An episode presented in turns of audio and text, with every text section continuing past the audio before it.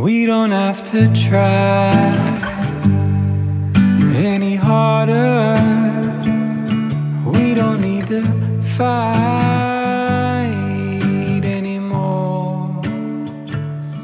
We don't have to try any harder. Hey, Jacob. Hi, Scott. We just had a long conversation. Yeah, we were sitting here halfway. Th- go ahead. no, and you're like, maybe we should hit record.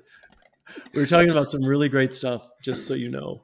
Oh yeah. Well, it's it's funny. I mean, Scott, I there are it's it's you have a very public life, and so do I, Scott. But I think that sometimes the impression is that I don't really have any private life, and the fact is, I'm a very private person. So it's it's funny to talk. And you said, "Hey, do you want to talk about this on the on the episode?" And I'm like, "Oh, I'll keep that. I'll keep that private for now." Yeah. And what was the this?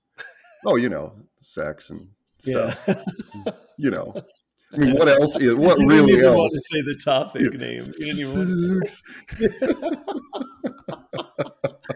Essie.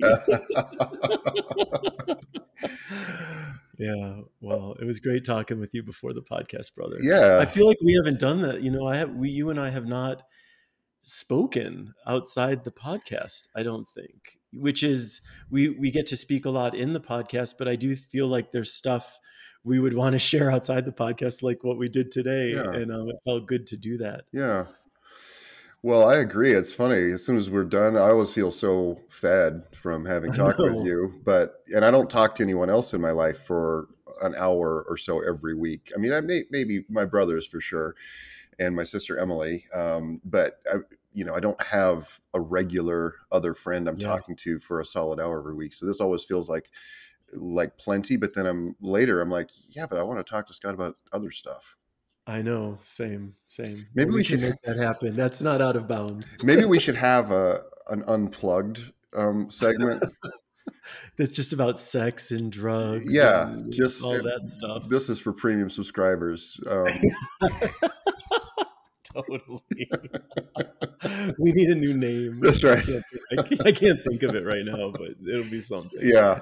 You're the you're the title person. Well, I tell you, one thing I've, I've loved, and um, I was really disappointed today. I'm going to put this right out there to everyone. I was really disappointed when I checked in on um, questions or comments, and there wasn't anything new. And I know it's a time of year when we're all getting outside and it's springtime and all of that. So I don't expect quite as much activity, but I was really looking forward to um, comments from people who listen or um, or questions or things for us to discuss. So there wasn't that. So that's my uh, it would be passive aggressive because I'm saying it directly to you. Please leave us uh, stuff to talk about. We really enjoy that. Yeah, we welcome it. We welcome it, and and also please, if you're enjoying the show, uh, tell people about it, share it with people, and write a review, and leave a comment. That's a great way to um, support what we're doing here.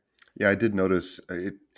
You know, it's been over a year now, and we're in season two, and you and I have never had a sense of let's see how hard we can push and make this hit the you know apple itunes new and noteworthy list or how many listeners do we have? We really have never made that a focus. So it's been a curious um, experiment for me to watch what would happen if we just regularly put stuff out there. And last week we had our biggest listening week ever um, since the show began. Um, and i'm noticing that people are going back and listening to many many of the older episodes which which makes me happy. I'm glad that you know sometimes with a podcast uh, it can feel like you're just talking into a tin can over the void. It's like is, is anybody out there? Yeah, that's exciting. I didn't even know that. yeah. Yeah, and I yeah, I agree with you. You know, I'm listening my my friend has a podcast. She's she has one with another woman. It's called Quitted and they talk about people who have quit different things in their lives. And it's it's a great podcast and they're very um you know, they they started a Patreon immediately for it and every they begin their podcast every time saying these are the different ways you can support us and they do it in such a like a matter of fact easy way Mhm. and I think for me, it's still, I have not, I, was going to say I've not mastered, but I haven't even come close to mastering, like whatever 10 steps before mastering would be, like gotten just easy about asking people for anything. hmm You know, like every time I'm doing it, there's a sense inside that isn't totally comfortable. hmm You know, even just to say, "Hey, leave us a review," and uh, um, it's helpful, and a rating, it's helpful. Um, even when you're, you're, it's not asking for money. You know, it's just like, "Hey, click on the stars and write a, a sentence." But um, it's something I'm constantly working with. You know, how are you with asking people for what you need or want? Well, I just unmuted myself. There's a uh, earlier before we started, there were fighter jets doing um, pirouettes over my house, and then uh, just now the um, leaf blower came by. So I might need you to talk for a minute. Actually, yeah.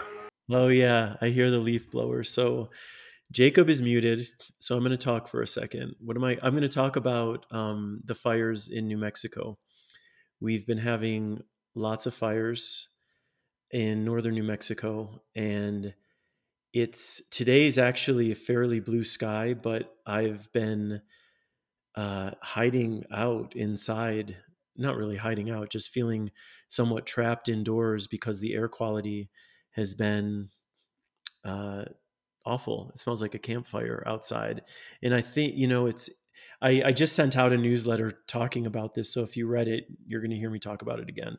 Um, but it's, uh, I had this experience the other night, Jacob, where there was this really red, red sun. I don't know if you've ever seen a sunset when it's smoke is clouding the sun and what, ha- what like fire smoke and what happens to that sun. It's this like just really extraordinary red color and i'm watching it from my bedroom because i didn't want to even go outside to look at the sunset because it, it the smoke and it and i'm watching it and as i'm taking in this beautiful sunset my mind is consumed with thoughts about the reason the sun looks like it does which is to say i was focused on the tragedy of these wildfires and that literally only 35 miles from where I live people were evacuating and have lost homes. And it's it's crazy to consider I'm living my life as normal while people have lost their homes you know a handful of miles away. Like their reality is completely changed so I'm watching this gorgeous sunset and I'm living with the reality of these wildfires and how it's affecting people and in mourning just the overheating of our planet and all of it. And almost and what my mind was telling me is it's on some level it's inappropriate to enjoy this sunset because it's the product of tragedy mm. and heartbreak. Mm. And so I'm I'm sitting with this whole story and slowly slowly and so i was feeling the heartbreak of the fires. I was feeling the I, w- I was offering prayers to all the people whose lives have been really directly affected. I was carrying the energy of mourning for this planet that is burning up not just in our country but in, in many areas around the world. And then slowly i allowed myself to just melt into the beauty of the sunset because that was real too mm-hmm. you know? And why would i deny the experience of this beautiful sunset no matter the reason for it? Why not why not hold space for the beauty and the tragedy? Why not connect to that that part of me and that part in all of us that is so wildly expansive that is so able to make space for the entire story here, mm-hmm. the entirety of this reality. And why would I ever choose because the heartbreak is is is so present and the atrocities and the violence all of that is is it's very easy to find and our minds so naturally steer toward that why wouldn't we give ourselves over to these moments of beauty whenever they present themselves that was a beautiful monologue Oh, thank you. no, it was. Thank you, leaf blower. Scott's like, uh, the universe heard my prayer for the leaf blowers. I just wanted to talk. I Jacob want to be the be, voice of this episode. Damn it. Jacob could be quiet for like three minutes. what you just said reminded me of something that a, a friend of mine, um, Jim McGinley, shout out to Jim McGinley, PhD. He was my brother's commanding officer in the Marines, and they stayed friends uh, afterwards. And and he he got himself sober after a really long time of of tremendous struggle with uh, alcoholism and things. And um, and then went back to school post post retiring from the Marines, and now he's a psychologist. Anyway, he shares cool stuff with me. And he sent me this link the other day. He was talking about negative capability in literature, and it's a writer's ability, which Shakespeare, I'm reading now, possessed so enormously to accept uncertainties, mysteries, doubts without any irritable reaching after fact and reason, uh, reason according to the poet Keats, who first used the term in an 1817 letter. An author possessing negative capability is objective and emotionally detached, as opposed to one who writes for didactic purposes. But here's what I wanted to get to a literary work possessing negative capability may have beauties and depths that make conventional considerations of truth and morality irrelevant. And that sounds a little academic, Scott, but um, one of the reasons I feel that you are able to share a whole perspective with people and invite people into more of the story, more of the picture, is you you possess that that capability um, of holding of holding a lot of different truths in your hands mm-hmm. and heart at one time. And um, I, you know, I'm part of this really cool Facebook group called Idaho Weather Watchers, and it's a large group, and people post mostly beautiful pictures of stuff from around Idaho. Uh, but there's also, you know, times of posting pictures of wild. We have a lot of wildfires up here. In fact, mm-hmm. summer here is has become like a fifth season called smoke, smoky season um, because we have so many fires either in our state or you know around us, Oregon, Washington. Um, and it's always interesting for me to see a beautiful picture posted and um, kind of like what you just said of maybe it's it's a vista with the mountains and there's smoke in the trees and there's a weird smoky sun but it's kind of striking. And it's always interesting for me to see some people are like oh my god that's gorgeous and other people are straight into the oh my god I'm, i can't believe how terrible this situation is. And i struggle with that because i do acknowledge the as you were just saying the fear the uh, anxiety um, the sense of, of hopelessness at times with with events that happen um, but I I don't ever want to lose the ability to go and. Absolutely. Yeah, absolutely. You know, when I was watching that sunset, I was I thought of that photograph of those strollers. You know, I don't take in a ton of news these days, mm-hmm. but that photograph made it everywhere of the strollers in the trains. Did you see? Watch, you probably don't know what I'm talking about. There was a there's a photograph of these strollers in a Polish train station that all of these Polish women left mm-hmm. for the Ukrainian refugees that were about to arrive with their children. And it was this this photo that went viral, and I saw it shared all over the place. And it was such it's it's so beautiful. I mean, it it melts your heart. And I was thinking about that photo while I was watching the sunset. It came to mind because I, I was thinking about how the power of that photo was such because of the circumstances of the atrocities happening. It's like these were not ordinary strollers for ordinary children. These were strollers for innocent moms fleeing with innocent babies mm. from uh, a horrible war, mm-hmm. right? And how everything we feel uh, well, or virtually everything we feel is in relation to something else we felt mm-hmm. and it you know it's it's true that we know joy because we know sorrow it's true that we grieve the most for those we love the most like all of these it's the contrast here mm-hmm. that creates our deepest emotions so often our deepest longings so often yeah. and i I really, you know, I, I haven't been listening to, I, I, I think 2021 was my big Abraham Hicks year. so I haven't been listening to Abraham Hicks too much, but one of the, one of the gifts I appreciate very much through all that channeling was just the, the focus on contrast and the awareness um, that they would bring to just the reality of contrast in this re, in, on this planet and in this world and how um, how it's so easy. It's not that I'm looking for pain. Mm-hmm. I'm not seeking out pain because I believe on the other side of that pain, I'm going to have a deeper sense of joy.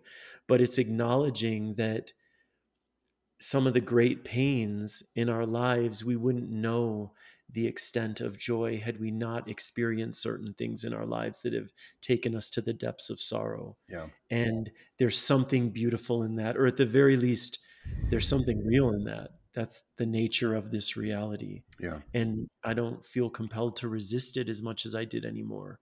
I feel compelled to open myself up to all of it as much as I'm able and feel it as much as I'm able. Yeah. Uh, yeah. You know, Scott, I've been reading this book, um, Whole Brain Living, uh, Jill Bolte Taylor, and she was a neuroscientist um, or something. Have you read this book? No, but I loved her TED TED talk on the stroke of Oh, genius. okay. So you know, yeah, and Yeah. she's talking But about. tell people who don't know, Jacob. Yeah, I was trying to see if I had it sitting. Yeah, here I have it right here. Um, Whole Brain Living: The Anatomy of Choice and the Four Characters That Drive Our Life. And she had this, so she was a already a you know very well respected scientist and uh, physician ahead of this stroke, but she had this stroke that destroyed her left brain function, and um, and then as a scientist, she began to re um, construct things um, over time and notice them, kind of like Viktor Frankl being a psychologist in the in the death camps in Germany. Um, so so interesting to be in the middle of an experience and also observing it, and and eventually then sharing from it. Um, but what I've loved so far is how she talks about, um, well, specifically, you mentioned joy, and I've made a distinction between joy and happiness for some time now. And I loved how she broke it down and said, happiness lives in our left brain, which surprised me. She said, happiness is the is isn't a feeling or an emotion that is generated by things that are happening outside of us events experiences mm-hmm. things that are happening outside she said joy is this deeper experience of being. It's a deeper and that's you know in my in my creative cure book at the last chapter i talked about it is this it's an aquifer. So i my my eyes lit up as i'm listening to her i'm like oh my god it's so cool to hear this uh, described. And she said when i began to then learn that i had these four characters one in each part of my left brain and right brain and i began to understand that the left brain one had been given incentive to become overdeveloped throughout my life and that eventually i had more control. I had the ability to remember to essentially put my soul self back in charge and and not to deny or shame or dismiss any of the other parts but just go the part of me that is judging this experience as horrible or awful or um, completely unfair that's valid. Let me hear from this other part of me who can see from a different perspective and can experience joy even in difficult circumstances. And anyway it's just a fascinating book. I'm about halfway through but um, really i really loved that and that discussion of joy um, as no this is the ground of our being. Joy is the deepest part of joy is our true nature. Happiness is ephemeral um, comes like a geyser you know above the surface but and we want those times but to conflate happiness and joy actually keeps us in the chase of something that is going to be difficult. Yeah, I, I love that distinction, you know, and and I'm I mean, I'm also but I'm chasing joy, I would say even more than I'm chasing happiness because I'm chasing the things that I believe to be my most inherent qualities, you know, like as as a human being on this planet and I see joy as one of those things. Mhm. Like we are born of that. We are born of love. We are born of creativity. yeah So there's like a mysterious presence in Jacob's home. I just see little shadows happening. Um, probably cats yeah. So we're, you know, we're born of all those things, and so I, I, I feel like again the the so much of this spiritual process for me has been continuing to remember who I really am, and continuing to give energy to what it is I remember. Well, and I, interesting when you said chasing joy, and you know, I wouldn't sit here and parse semantics with you, but um, that is, I feel like what I hear you saying in that is you've committed yourself to remembering. Yeah. You've committed to remembering and using various practices, uh, lately breath work, to remember who you really are. Right? Exactly. It's like watching the sun. It was just, hey remember this is all this is all part of the reality give yourself over to the beauty hmm why wouldn't you hmm do you i've been thinking a lot about numbing uh also are you in do you numb and if so what do you numb with Um, I mean, you know, I've I've worked at cutting back on alcohol um, overall. Um, occasionally, that um, I've found that I really enjoy a tincture, a cannabis tincture at night, and that I've been getting actual sleep. Mm. um, in ways that I didn't know that I really could, and so that's been pretty wonderful. And the crossfade from being fully awake to you know lying there in bed gently chuckling about things that I wouldn't probably usually find funny, but just that gentle like, oh, I'm numbing and fading out. Oh, this is wonderful. That's that's pretty great. do you feel that that's numbing though taking a cannabis tincture to go to sleep Um, it does or i should say for you does it feel like numbing I, well, I don't I don't have a problem with numbing. I think if we're in tremendous pain, you know, whether we're using ice or aspirin or whatever to to numb the pain, I think that's a natural thing to do. I, I'd say if I'm if I'm numbing, if I'm using something to stay away from the difficulty of of reality that is calling me to make choice, and I'm and I'm abandoning, I'm abdicating my role as the as the creator of my life because I keep you know using a substance of some kind to get away from difficult choices. Th- that's an area I wouldn't want to get into, um, and I have in my life, but but no, so it doesn't feel like that. This feels more like a creature comfort and also a very real uh, rescue aid to put me to sleep. yeah yeah i i mean i i think i well i know i numb sometimes i mean i know i i'll turn to food and netflix and cannabis sometimes from a less than clear place i'd Mhm. say sure. just because i feel like checking out Yeah. for a bit and i i used to judge that more harshly and i still do like the part of me I, i'm noticing jacob this this part of me inside that i thought i had kind of transcended but it, it definitely peeks back up often which is this spiritual perfectionist hmm almost you know like if i if for instance i'm i want to have a gummy and i have the gummy but i'm aware that i'm having the gummy just to like kind of check out for a handful of hours in the evening it's like there's a part of me that that views that as i'm as i'm abandoning myself somehow. I'm not being as clear and as spiritual as i could be. Um, and i think what i'm what i'm feeling these days is it's like you're not there's there's no abandoning yourself you're not Mhm. abandoning yourself and like it's entirely okay to numb Mhm. sometimes like Mhm. who who can possibly stay open 100% of the time to this reality like Mhm. who can make themselves available to feeling all the time right. and so I have this like schoolmaster side when it comes to my spiritual path that's like, make the clear choice, make the clear choice. And to be clear, I'm often not making the clear choice, you know? Mhm. So um, it's Mhm. just a, it's another, it feels like another story that I'm looking at now, which is this, this story that because I, because you and I, we talk about, and I know we both believe it's so important to feel our feelings Mhm. and for me when i'm choosing cannabis or to zone out on netflix i i i feel off at least sometimes that choice is in part just not wanting to feel anything anymore. You know just wanting to like get lost and coming to this place of like and that's okay. Like that too is human. Yeah. you know if you're if that's all you're doing if that's all you're choosing yes there's something to look at there of course and i'm not encouraging around the clock numbing you know at all. Uh, but i guess it comes back to what i feel to be the you know one of the most important things i'm choosing in my life Mm. these days again and again is to be just to remind myself like hey this is okay. You don't have to beat yourself up for this either.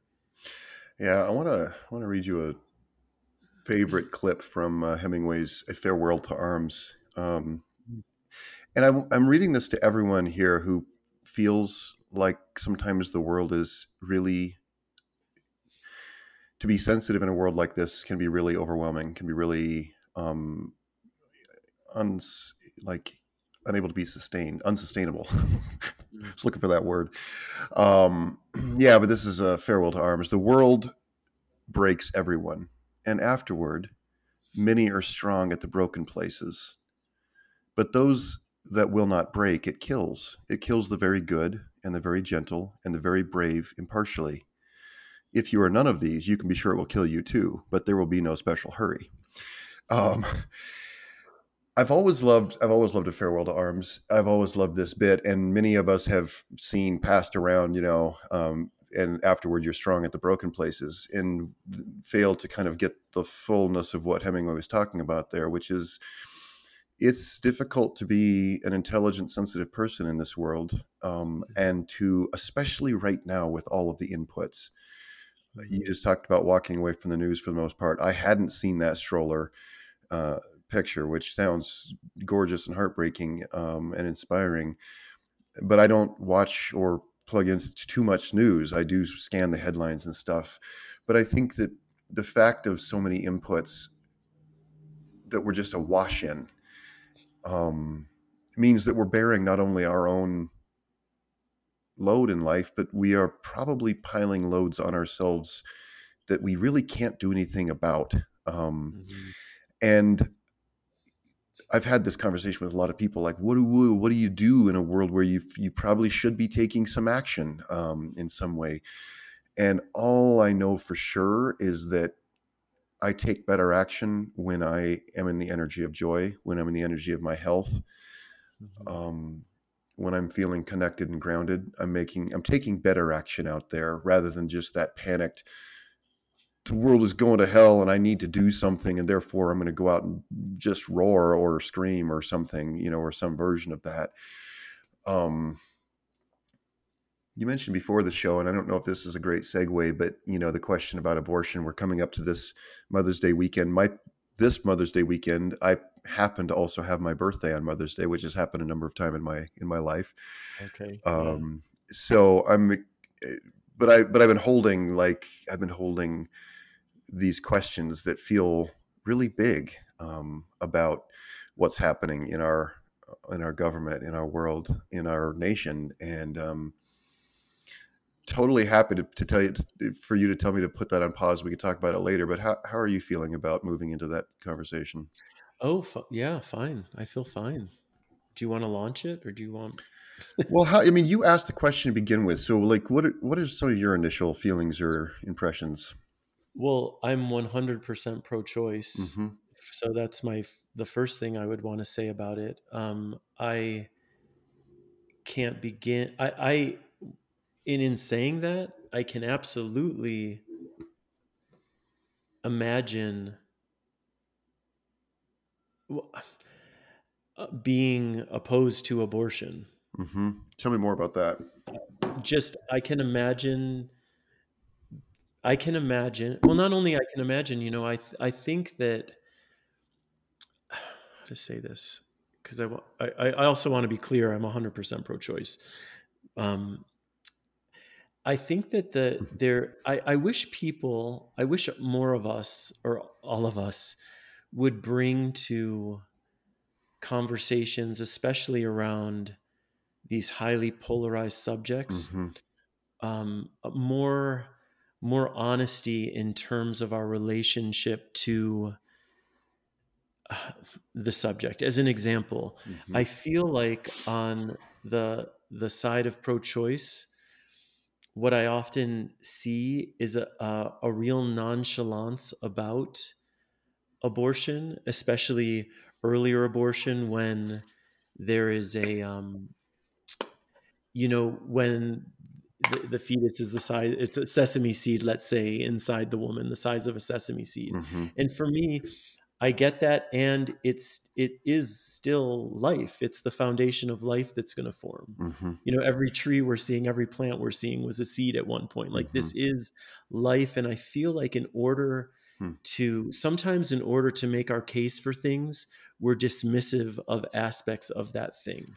And what I see on the side of a lot of pro-choicers and a lot of the dialogue hmm is that um, there is there can be kind of a dismissal of early abortion based on the size of life that is happening. Hmm and i think well I- don't can we acknowledge though that this still is life? Like is that an acknowledgement we're willing to make? And also say no matter what i believe in bodily autonomy. I can't for the life of me imagine hmm being well i can't imagine obviously can't imagine being pregnant but can't imagine being forced to carry a pregnancy to term against my will. It is it is beyond horrific for me to even try to wrap my mind around that. Hmm and i would never want to to force that on anyone hmm you know? And i, I want to re- so that that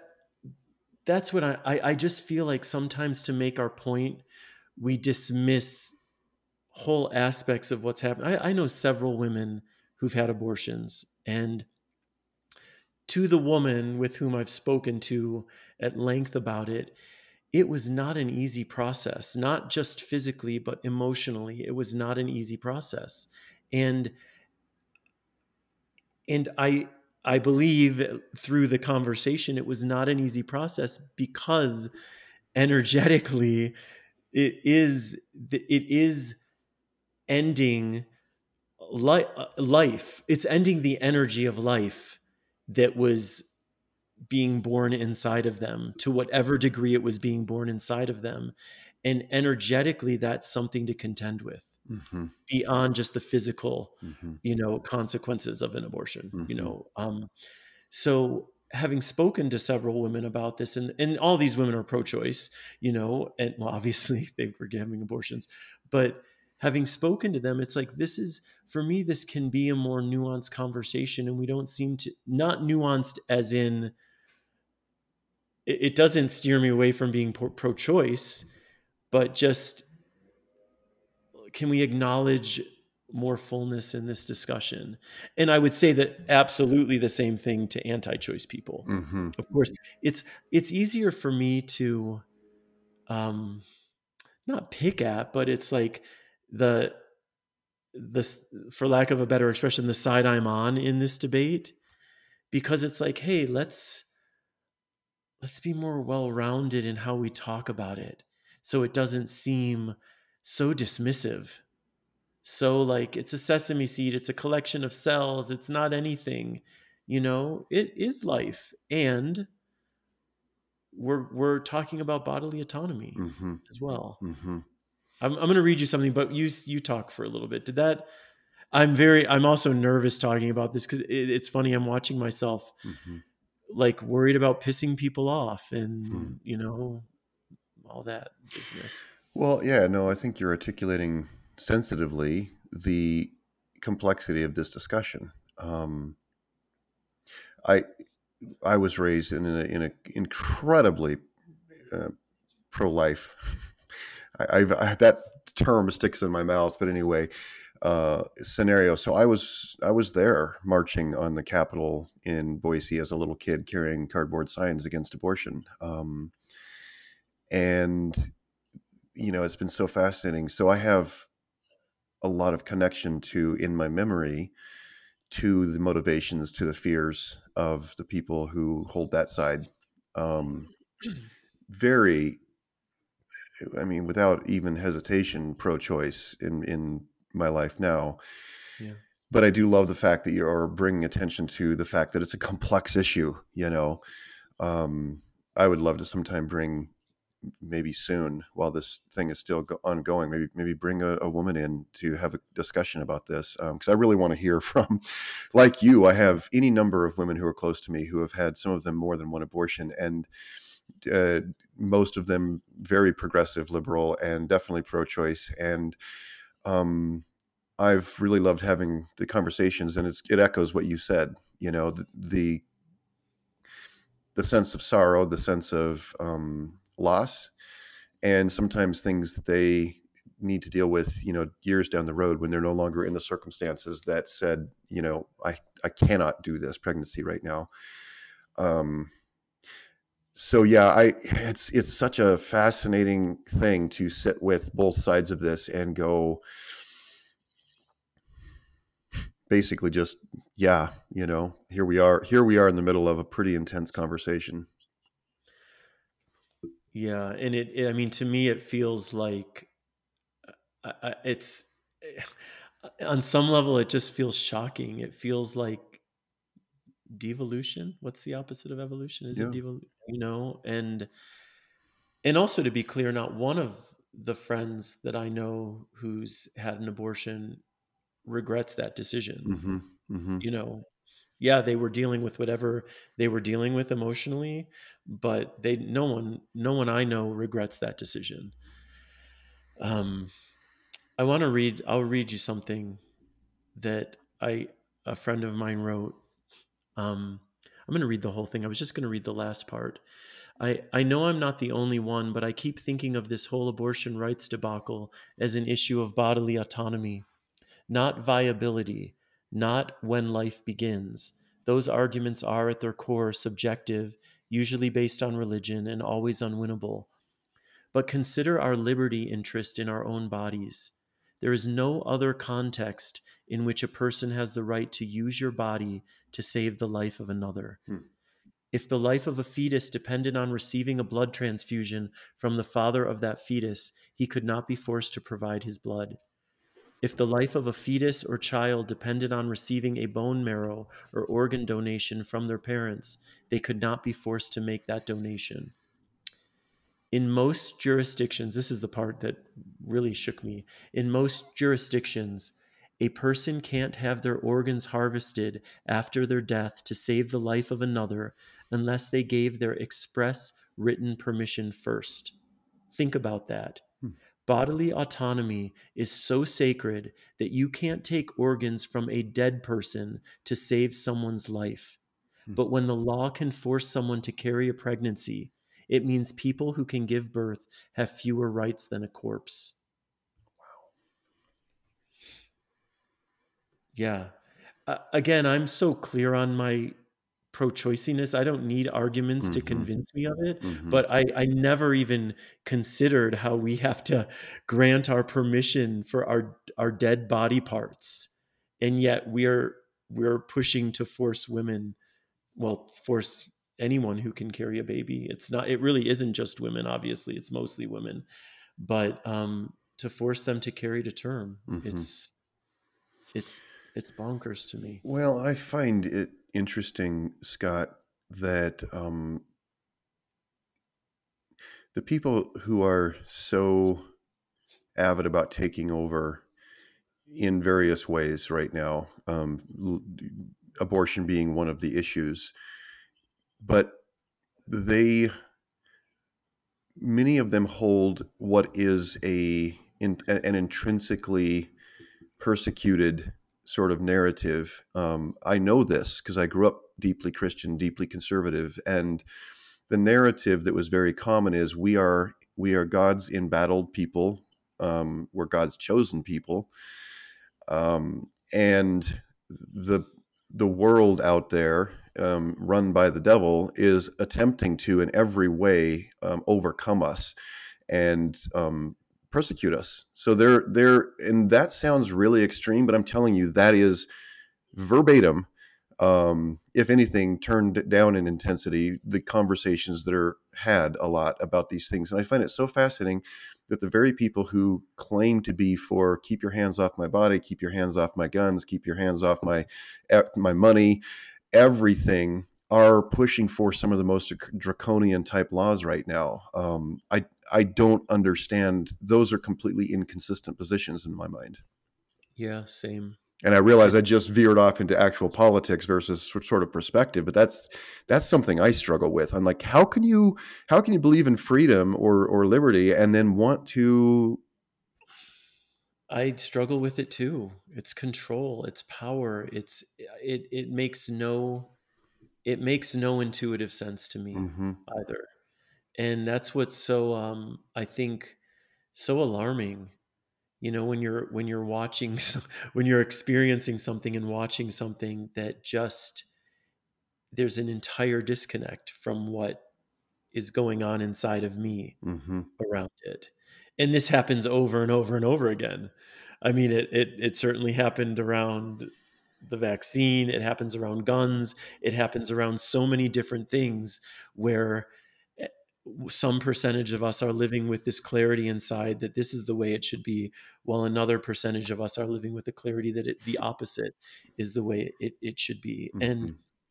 I, w- I guess what I what I long for are just more open dialogues that actually hold space for more of more of the nuance, more of what we're really experiencing and feeling than just pro anti pro anti pro anti. You know, and um I and sadly Jacob, I don't think that that most of us are willing to have those conversations. hmm Just don't think it's what's happening. Well, it requires it requires sitting with the tension, you know, of Yeah. of opposites in the middle of that and holding both and question asking the question without trying to relieve the tension through violence in some way without just saying popping off it's i mean it's a tension reliever to say you're a fucking idiot uh, and Yeah. and should be put in an internment camp or something i mean that you know it feels good in the moment of conflict to like you know burst out with something but the fact is holding holding the tension now we come we have the opportunity to come to more of a creative solution. And scott despite having lived several lifetimes and you know lived the life of a deeply um, devout Christian conservative flag waving the whole thing and then you know one of my friends from Texas calls me a, a, a hippie weirdo freak um, you know having lived various lives like that I can't what I can't get away from is sitting with some of my dearest friends and some of my family and hearing hearing the the actual story of what they were going through at the time of having to make a decision to have an abortion. And what i've learned about childhood trauma what i've learned about brain development all these different things play into this because in many cases the people i'm talking about are people who are really amazing, intelligent, strong, resourceful, resilient women who became single mothers or or facing um, raising a child with a partner who simply wasn't a partner. Um, we're in financial distress. We're in every kind of destabilization you can imagine, um, and came to this decision.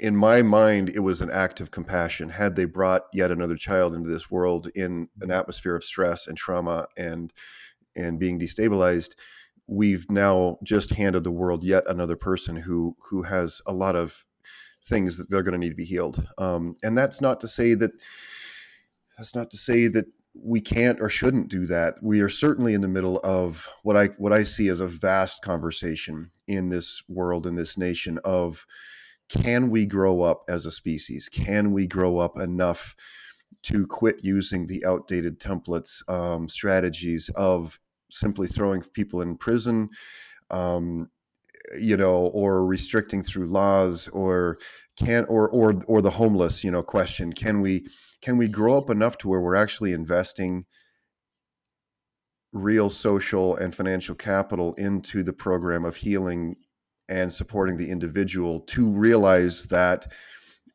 that is the path that is the path toward fostering creating the foundation of a world that actually works for all of us? And i feel like really most of us want the same world underneath. We want a safe world. We want a world in which we're free to pursue our connection to the divine or not in whatever way we choose uh, all these different i feel like at the core we really seek and long for certainty and freedom and those things are difficult uh, they're difficult bedfellows because certainty doesn't always equal freedom Yeah. Yeah. And then when you factor in fear mm-hmm. and what how fear distorts certainty and freedom, Mm-hmm. and then people and then people are more often or often at the very least holding on to their fear as their driving force right? And it becomes less about freedom and Mhm. more about fear of losing something fear you know what i'm saying? It's like it's fear that is driving hmm so much of these experiences. And uh, uh, may i read something else Of course. fairly powerful? I've seen this shared several times and it's it was written by a um a methodist pastor in birmingham alabama named dave barnhart barnhart it says the unborn are a convenient group of people to advocate for they never make demands of you. They are morally uncomplicated, unlike the incarcerated, addicted, or the chronically poor. Hmm. They don't resent your conde- condescension or complain that you are not politically correct. Unlike widows, they don't ask you to question patriarchy. Unlike orphans, they don't need money, education, or childcare. Unlike aliens, they don't bring all that racial, cultural, and religious baggage that you dislike. They allow you to feel good about yourself without any work at creating or maintaining relationships. And when they are born, you can forget about them because they cease to be unborn. You can love the unborn and advocate for them without substantially challenging your own wealth, power, or privilege, without reimagining social structures, apologizing, or making reparations to anyone. They are, in short, the perfect people to love if you want to claim you love Jesus, but actually dislike people who breathe. Prisoners, immigrants, the sick, the poor, widows, orphans, all the groups that are specifically mentioned in the Bible, they all get thrown under the bus for the unborn. It's powerful. It is. Yeah, it's you know, I I I can really connect with people who feel like you're ending a life with an abortion and aren't able to make sense of that in their own morality. I kind of said this earlier. I cannot connect with being anti choice. hmm I just can't. And I also I had a friend who was impregnated by her father at 14 years old and then forced to have an abortion. And she wrote about this experience so beautifully and she said that she felt a spiritual connection with that with the baby inside of her and but what was just as clear to her was that the spirit in that child was going to find another woman to come into this world through. And and she said essentially life finds a way. And you know i happen to believe i happen to have faith that we're not just here one time that our souls are you know incarnating in different lifetimes. And i don't i i don't believe that if a, a fetus is aborted that that spirit is i believe that that spirit is going to find a way into life if that's the call of that spirit so um i think life finds a way hmm Well, you used an example from nature earlier. And of course, that's one of my very favorite things to do. But when I look at the way nature handles life, it it sprinkles tremendous numbers of seeds out there. I'm looking at these trees outside my house right now, and it does not guarantee that any of those little seedlings will make it. Um, we are the ones who have a story about everything you know needing to make it um and I, th- yeah this is i feel like i'm walking on thin ice here a little bit but i'm uh, really okay with that um i feel like in many ways our medical our technology in general but our medical technology has exceeded our uh, the, the development the evolution of our ethics by a lot scott. So we're keeping people alive who would have absolutely um, died you know 30 40 100 years ago there would be no question. This person we would not be able to drag them through another decade of physical misery. Um, and so that's that has led me to have this sort of perennial philosophical question that i wrestle with. Does does capacity equal obligation? Just because we can do something doesn't mean we have to do it. Um, and I know that's venturing into fairly deep waters philosophically but i feel like recognizing that the rate of change of technology, of the growth of information, the growth of solutions has happened so rapidly that we really haven't been able to assimilate, to metabolize the number of things we can now do and then answer do does that mean we must do them does that mean we should do them you know Absolutely. Yeah. Are there are any, I'm sure, and any number of examples of things that we're even unaware of that are being done all over the place that Mhm. we absolutely don't need to be doing. You know what I do? Oh, go ahead. Go ahead. Well, it's a it's a this is why it's a thing I wrestle with because once you know once you know that you can save a life, if you have the tools sitting right there to I, it's funny the the perspective on life and death for me is different now than it was, you know, 10 years ago or 20 years ago. Um in that I kind of I kind of hold the Tom Robbins one of his characters in even Cowgirls Get the Blues said, "I believe in nothing, everything is sacred. I believe in everything, nothing is sacred," which is the holding of opposites. And it's to me that that really does inform my life because I can look at the insignificance of this fruit fly's span of a life that I have on this planet. I mean, really, not even that long. Mhm. And go, it's my life. I don't matter in the big scheme of things. Like I can look at it empirically and say, this galaxy is going to wink out in the vast span of eternity is going to wink out and it'll be like there was never even a planet or a solar system or anything um, looking at it from that perspective, it's like really nothing matters, and we could fall into nihilism and then and you know into depression of, over nothing matters. But that's only part of the story. Everything matters. Yeah. everything has everything that we are talking about has matter. We we do matter.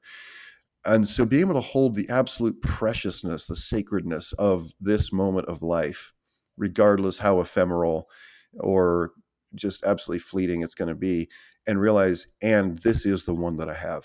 This one life right now. This is the one. And we may come back, we may reincarnate, but you know what? That that doesn't mean to me the I know that I will only be here this way one time. Yeah. And you too, Scott, and everyone who listen listens to us is uh, a never to be repeated event in the history of the universe. Every single person. In every single second. Yeah. Yeah, absolutely. You know, we I don't know if we ever have, but I, I feel like we haven't and and it would be good one time to have an episode where we talk about death. Mm, I would love to talk about that with you. hmm you know, um, and how much it impacts the insane choices we make as human beings and all the fear around it, you know. So I think that would be a, a worthy conversation to have. Well, I feel that, uh, along with Carl Jung, that most most of our fear and even trying to repel death in various ways is, he said, it's projection from people who have not yet processed the reality of their own demise. Um, Mhm. I don't want to see anything die. I actually get a tw- uh, sometimes physical twinge when I drive by a goose or a or a squirrel that's been flattened in the middle of the road. I mean, I I on one side hate death. I hate the pain and the suffering that seeing something dead represents. Um, and then the other part of me knows that there, you know, this is one part of the story. um, you know, just just one. Um, but I do fairly regularly, Scott. Probably, you know, not all the time, but probably once a month or so, do a do some version of a Buddhist death meditation where I, I sit there and and allow myself to fall apart, allow my in my imagination, allow my form to crumble and fall apart, and and to hold the to experience the beingness uh, at the core without the body, without the bones, um, and without even the mind, you know, in the same way. To hold that is is a liberating experience. And I wouldn't say it's erased all of my fear of death, but it certainly helps. Is that something at some point would like could you guide us through that on this podcast or is that more internal? Like, could you vocalize that meditation? Yeah? Yeah, I can I can That do that. great. Maybe we maybe when we do our death episode, that would be a really um I would Mm. love that. hmm That would be beautiful. Yeah. Yeah, I'll find a resource. I, I followed one for a while that was, you know, more of a guided one, and so I can I can find that. Um, yeah, it's it's an amazing liberation to to sit with the reality. I mean, historically, as far as we know, every single creature that has ever been born on this planet has also died. So so pretending that it's not going to happen, and I do that every single day. I pretend that I am immortal in, in this current version of myself. I mean, Yeah. I, it's hard to get through the world without having some level of amnesia about the fact that literally at any moment this could be completely done. Yeah. you know, I often think about what a different world we would live in if we actually raised our kids talking about death Mhm. instead of blocking them from any mention of it. hmm If we just raised children who had a a just a sense of comfort around death, understood it as just part of this experience. hmm And we instead of creating energy that's so freaked out and so scared and and how we would how different what different choices would we make from that place hmm right Well, we've sanitized it so much as as you well you know know so well. I was reading this book, Becoming Animal. My God, what a beautiful book! And he spent a bunch of time over in um, Tibet in the Himalayas, and he was with this group, and uh, some of them were the you know Tibetan shamans, and it was fascinating um, how they were teaching him the reality of shape shifting and various things. But one at one point during his stay there, they were having this what appeared to be a big celebration and he and they invited him in and it was a funeral and the body of the young girl who had died was up on the side of the hill and was cut open and they were they were they were having this ceremony this celebration ce- ceremony ritual honoring death in what to our western sensibilities is completely Mhm. macabre, you know, uh, morbid, unthinkable, really. Yeah. But as he described it, and as he described what the elders were telling him about it, is this is this is how we come into uh, a relationship with with the inevitable. This is how this is how we do it. This is how we honor it deeply. Um, this is how we celebrate it. This is how we remember that we're going to be alive right now. Um, and um, my brother Nate has been reading this book by Donald Miller called uh, "Hero on a Mission," and it's a modern, but it's actually beautifully simplified modern version of the of the hero's journey.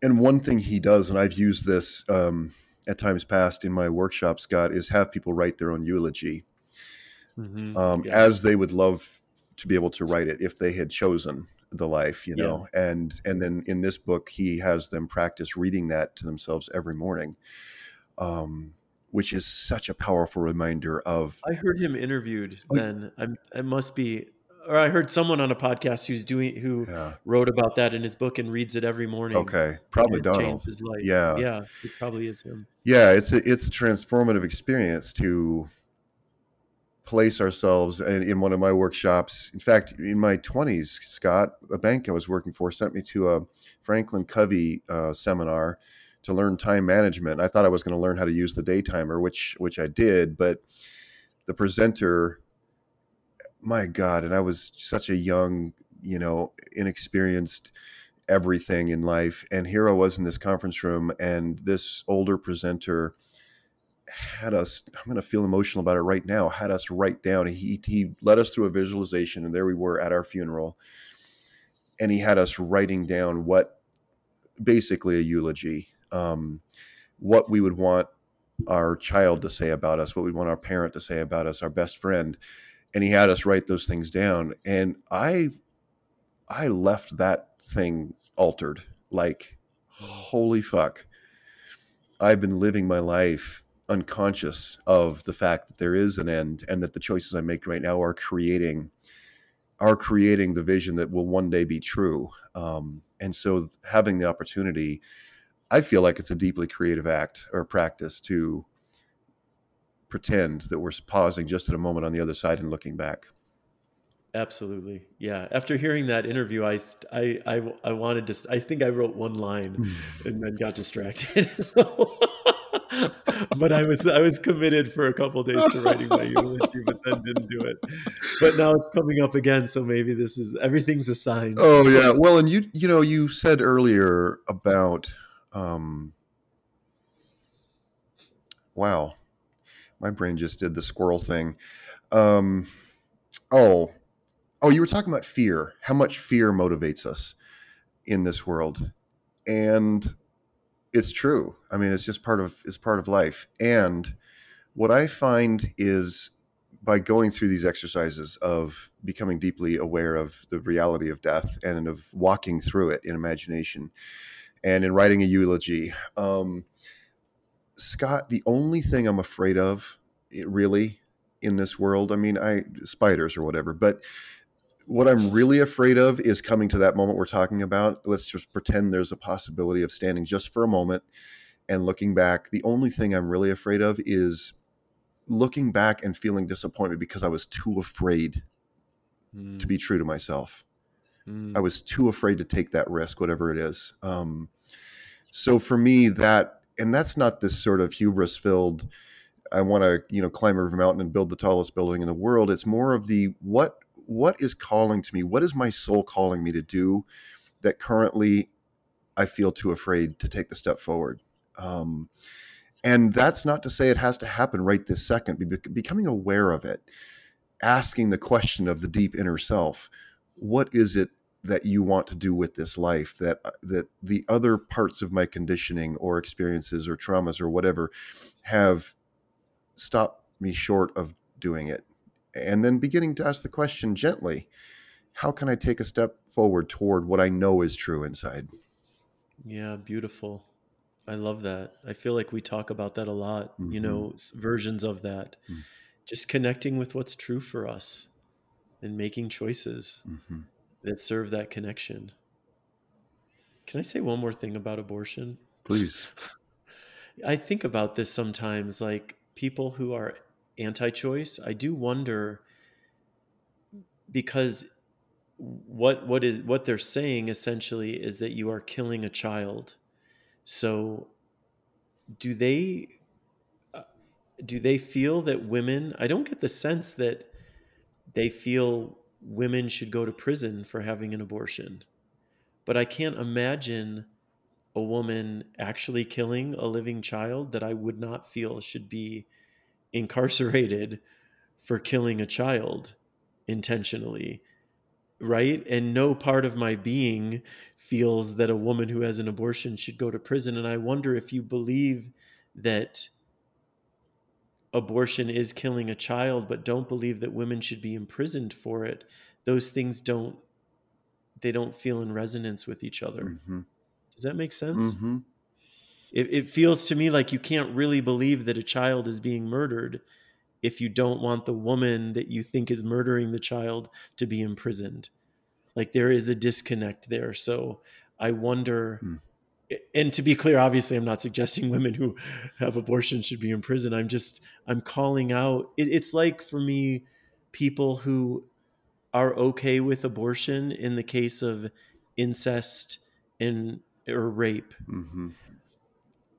it doesn't make sense to me because if you believe a child is being murdered, how would it be okay to murder a child just because of incest or rape? Mhm. Like it feels, do you know what I'm saying? Mhm. It doesn't it feels to me like like you don't really believe a child is being murdered. Like there's something else going on there. It just doesn't make sense to me. Yeah, that's really interesting. I um, recently rewatched Cider House Rules. I had read the book years ago and then watched the movie, you know, probably a decade ago. But I, I just recently rewatched the movie, and my God, what a powerful! Have you ever seen it or read the book? I've done both but a long time ago Yeah. and don't totally remember. Well, I mean, it was it was around the topic of abortion, and it was sensitively, powerfully, uh, courageously written. I feel, especially when he wrote it. Um, but I loved, I loved the humanity and the tenderness that he brought to the story. And back then, it was so, you know, back then in in the time of when the story was set, it was completely illegal, and so women were being you know, for those who had the means were being forced to go to and find these these sketchy ass uh, abortionists, you know, different places, and um, you know, this was being run in a uh, in an orphanage also, and so the the women who would the un, unwed mothers who would come there and have their baby, the baby would often stay at the orphanage, and um, uh, yeah, I just I loved I loved the telling of the story because it a story like that can hold the polars, the the poles, uh, the opposites, and explain it in very human terms. Conceptually, we're outside of human terms, and now we're talking about legislation. Now we're talking about concepts, mm-hmm. and it's easy to hit each other over the head with concepts and with legislation. Um, what's harder to do is sit together and tell our true stories, um, tell our true fears. What's harder to do is hear an anti-abortionist really open up their heart and talk about the depth of their feeling, the depth of their fear. Mm-hmm. Um, because those things exist. They wouldn't be standing out in the rain outside of the Planned Parenthood offices holding signs. You know, to me, it's unthinkable now. It's it's really unimaginable. And at some level, they believe that a child is being children are being killed inside of that building. And there's the disconnect that you just mentioned of do they really believe that though? Because right. otherwise, you know. Yeah. It's it's a big um a big subject. I uh well we have five more minutes. Let's solve it right now. yeah. I mean I I I pray that I pray we don't move back. We we are moving backwards. I mean, legislation is happening in different states already, but mm-hmm. my goodness, it's uh. One thing I'd like to call us all to understand right now, if you can, if we can all zoom out a lot in our ma- imaginations of the tides of history, right? And mm-hmm. imagine we're watching these tide, these wave patterns happening, and we're we're in the foment right now of some really large clashing waves of ideas of underlying motivations for life of seeing the world in a certain way. Um, and as difficult one of my brothers who's very conservative in some ways i loved what he had to say the other day. He said i get so angry with um, some of the you know some of the fresh crop of legislature le- legislators on the hill who are so outspoken and you know brash and you know whatever in their face about the liberal progressive agenda he's like and you know so that's his side of it. He really hates some of that stuff. And he said and i loved hearing this from him isaac the other day. He said and jacob i realize that this is part of the intense conversation that has to happen for growth to happen. Mm-hmm. and we're we're in a deep identity crisis in our nation for sure. Um, we're in a deep identity crisis. Who are we? You know, who do we want to be as we grow up further? Our nation, America, is such a young one in the family of nations around the world, and we're we have been very idealistic. We have seen ourselves as being very pure, very strong, very right. Um, and we're in a period of deconstructing a lot of that rightness which is you know being expressed through critical race theory and a lot of the things out there that saying wait a minute we haven't processed we haven't acknowledged some of the ways that we became this righteous mighty superpower you know we haven't acknowledged those things. And all of that is very difficult you know having identity level discussions or um, inquiries is always a difficult thing when we have to question the foundations of who we thought we were you know? Yeah. I, I love that reflection. And and also just to kind of calling back to what you said a little bit ago just to hold space for one another's experiences because there's an entire lived experience behind the, an opinion mm-hmm. behind a conviction. And there are, and i think for most people it, is their lived experience informing it there are i think a lot of disingenuous actors out there in politics certainly mm-hmm. um, that that these these topics just serve more potential for more control um, to implement more racist policies, more misogynistic policies. Mhm. Absolutely. Mhm. I do think, however, for most people, they've come to decide about whether it's about abortion or any number of issues based on their life and and holding space for another person in their lived experience doesn't in any way suggest that you compromise your conviction Mhm. it's just a way for us to at least hold our compassionate hearts open to potentially create dialogue maybe not even Mhm. but to create more compassion in our world to put out the energy of compassion in our world for one another so that is something that that could down the line potentially become more of the norm the norm right now is just dismiss dismiss each other shame each other Mhm. scream at each other reject each other that's what we have created as our norm Right. now in this Right. country and the only way to create something different is to be an example of the different thing that we want to create Yeah. if we want more compassion and love and i believe we all want that we have to demonstrate it it's not enough to wish for it if we're not acting in alignment with it and Yeah.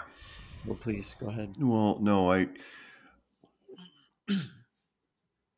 again somewhat from a zoomed out perspective, but I want to add, Scott, that if you we look at the approximately eight thousand year narrative of patriarchy, original sin,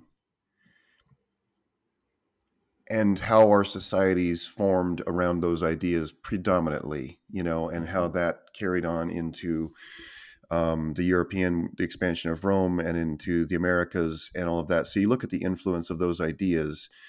There are parts of the world where those those ideas are not the dominant um, beliefs or convictions. But when you look at that, and if you look at people who are even tangentially connected to whether it's religion or politics in some way, many many of the people wouldn't wouldn't say, "Oh yeah, I'm a total Christian" and, and all that stuff. But but they are being affected by like the belief in original sin that basic basically says you are broken and need a savior Mhm. and there is one savior and it's a man um, you know and when you look at how our societies and our structures have been built on those two beliefs the beliefs in scarcity of not enoughness when you believe when you look at how we are coming to a point of what i feel strongly is deeply questioning that those supposedly uh, unshakable truths original sin for me being the the primary one um, and the things that are connected to it. Scarcity. There's not enough love there's not enough food there's not enough money there's not enough anything. I'm not enough. When we look at that and we we look at the people who have been i look at how i was raised and those were unshakable beliefs scott. When i eventually moved out of that and that was a very difficult rebirth experience just you know shattering on so many levels to let go of those beliefs because they were so fundamental to my life. They were fundamental to how i saw everything. Um and that gives me a lot of compassion for people who are in the middle of struggling and don't maybe have the tools or the inclination to go deeply into inquiring why they feel so afraid. The Yeah. fact is there's a lot of environmental anxiety, fear, um, insecurity about if this isn't true, and a lot of times that's not even a rational level thought, but if this isn't true, then what the fuck in this world is true? And so many people are holding on to shreds or toeholds of what they consider to be certainty and trying to chisel those into bigger toeholds in, in a vast, rapidly changing existence. And the degree to whenever I experience something like that myself, and I do, I have to ask the question is this fear or anxiety that I'm ha- feeling right now, is this leading me to want to oppress or limit the choice of other people? And if it is, then I'm going down the wrong path. Yeah, that's beautifully stated. I think that we humans have such a hard time just acknowledging what they don't know. hmm It's so difficult to just acknowledge I don't know like what I can't possibly know for sure Well, this thing that I'm advocating with all of my being as truth. You know, and if we were just willing to be honest with ourselves about those things. And and the truth is, Jacob, not not ever. I, I don't know. I was going to say most people, but I don't know that that's true. But there are any there's a good majority or there's a good number of people on the planet in this lifetime in this reality who are not on a journey of getting more honest with themselves and healing the parts in themselves that I don't even want to say are broken or remembering who they are. That's not the journey for any number of people on this planet. They the the fear is too big Hmm. or the call is too small to go there. And and so for those of us who do feel that call for deeper honesty, more love, more compassion, more more more of the remembering um stay with it. Yeah. it's it's necessary. It's necessary. Well, and you know, on a, I think carrying along in that line, Scott, my friend uh, Debbie Lane, give a shout out to Debbie Lane. She was the founder of uh, the Lunchbox waxing salons that became a whole thing and then recently sold. And so she's um, she has time right now. And I checked in with her the other day. She's living in New York City. And she said, "Well, at the moment, I'm in I'm in Madrid and Barcelona." She said, "I came over here, and they um, there's some organization that taught her to, to cook large meals, and they are they're feeding the, the refugees from the Ukraine." Um, and I bring that up partly just to uh, give my friend a shout out, but also I feel like that when we're faced with what seems to be a world gone crazy, and we've talked about this over and over, and I think we probably will, because I don't think the world's going to get less crazy during the time we continue the show, Scott. Right. no, but that every every moment of feeling overwhelmed, feeling powerless, hopeless, is an opportunity. If we want, if I can use that as this little alert flag that says, "Wait, this is an opportunity for a breath." It's an opportunity to take a creative step forward in the life that I would love in some way. And so rather than feeling like I'm simmering in the juices of resentment and overwhelm um, and panic, I can ask myself, what tiny thing can I do today? What probably insignificant seeming thing can I do today that will prove to me that I am that I am being an agent of love in this world, that I am being an agent of the kind of world that I wish to see. And that might be something as simple as paying your cleaning person when they can't show up for that week because you want to live in a world where people are supported. It might be as simple as, you know, you start going down the list of small things that can happen. Um, that in some tiny way contribute to the world we would all love to w- live in. And so to me, the circumstances, the world has always been a crazy place. This world has always been crazy. Sure. I watched the movie The Northman with my sons the other day. They invited me. Oh, I was, so, I want to see it so badly. oh my god, it's rugged as fuck. But um, you know, and I have some Norse ancestry, and so it's it always is interesting to me to kind of see that. But Scott, I look back at those days, and you know, this was depicted, I think, probably as historically accurately as they could. But the insanity and the violence and the you know all of the things. I mean, it's just unthinkable. And my point is, the world has always been a crazy place.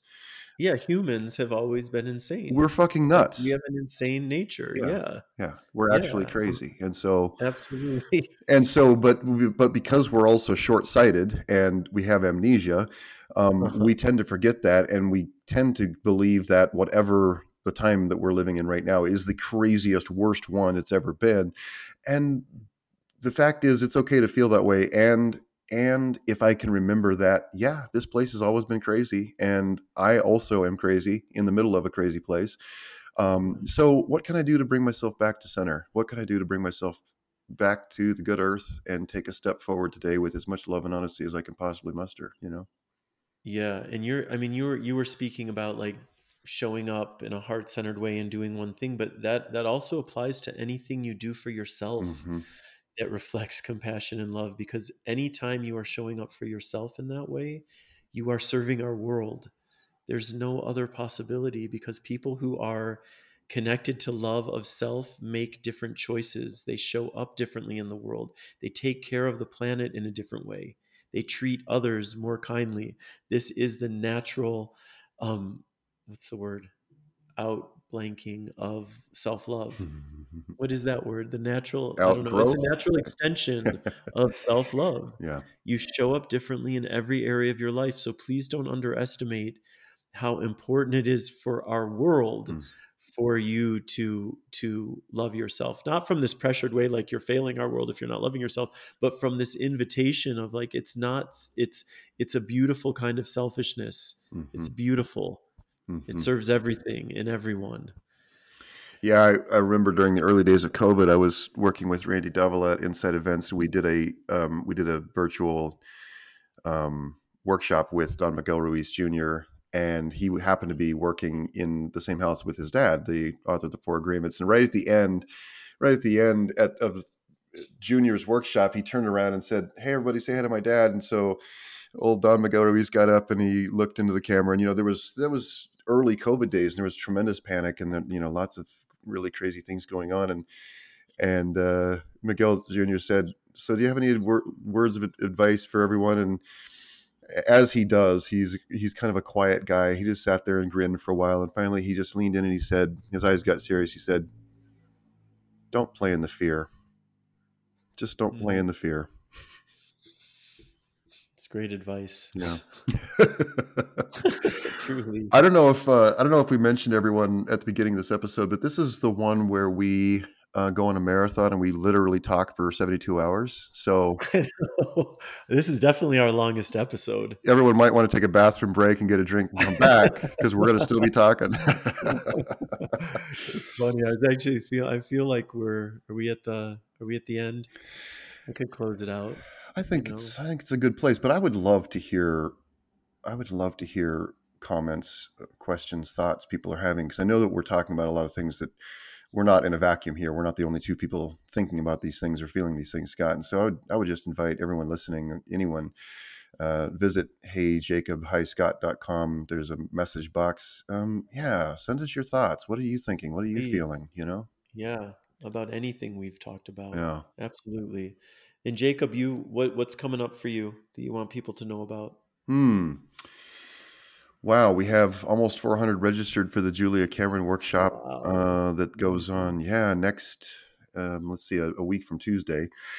Um, so I'll put a link to that in there, and then I have coming up soon a writers uh, community, Heal Heal Plus Create writers community that's launching with Lawrence Apollo. I'll go ahead and put a link now. Now people can actually go look at that that page. It's going to be a limited number in this group who joins the the early pod of the community. But I'm so excited about that, Scott. It's been in my heart for so many years um, to create ongoing connection, support, um, you know, teaching for people who know that they're called to write, but maybe feel stuck or feel um, afraid or whatever they're feeling. There, there's a reason why they haven't written their books yet, or whatever it is they want to write. So I'm just, I just feel so excited about creating something that can support people. And I have a microdosing workshop coming up in June, so I'll have a link to that. Oh, Not this time, but next time.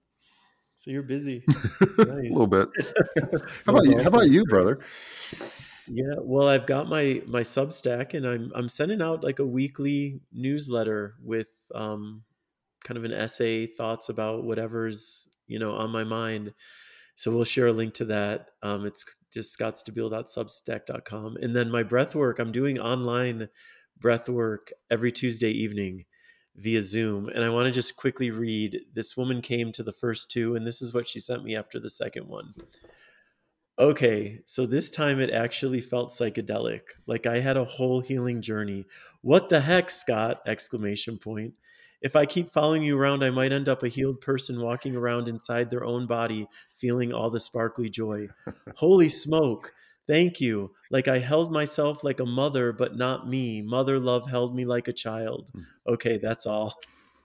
So come check out breathwork is what i will say after that because it is almost a hundred percent of the people I, I would I would think a hundred percent but I, I don't want to say that are are at least surprised by it's not like it's not a quiet meditative breathing experience. It's it really activates a lot in your body and it's something to experience. So that's on Tuesday nights. We'll share a link to that as well. Yeah, I was going to say, are does do you just put a direct Zoom link and say whoever shows up when, or do they need to register, or how does that work? Oh no, they yeah, it's a register. Oh, perfect. They need to Okay. register. Yeah, So you'll and, send me and a- it, and people who are subscribed to my Substack um, get a discount on the registration, Oh, brilliant! and on everything I do, they'll get a discount. So God, I'm glad I'm an annual subscriber to your Substack. yes, exactly. You're automatically part of the discount. well, listen, I just wish that we could, and I guess we can in our uh, imagination here, Scott. But I just wish that I could join with you and hold hands with everybody who's listening right now in this great big circle around the world, um, and just squeeze each other's hands and say it's going to be okay. Thanks for being here. You know. Yeah, thank you so much for being here.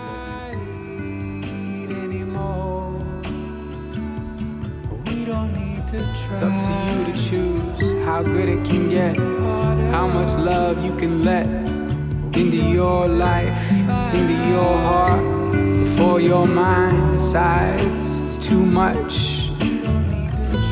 It's up to you to choose.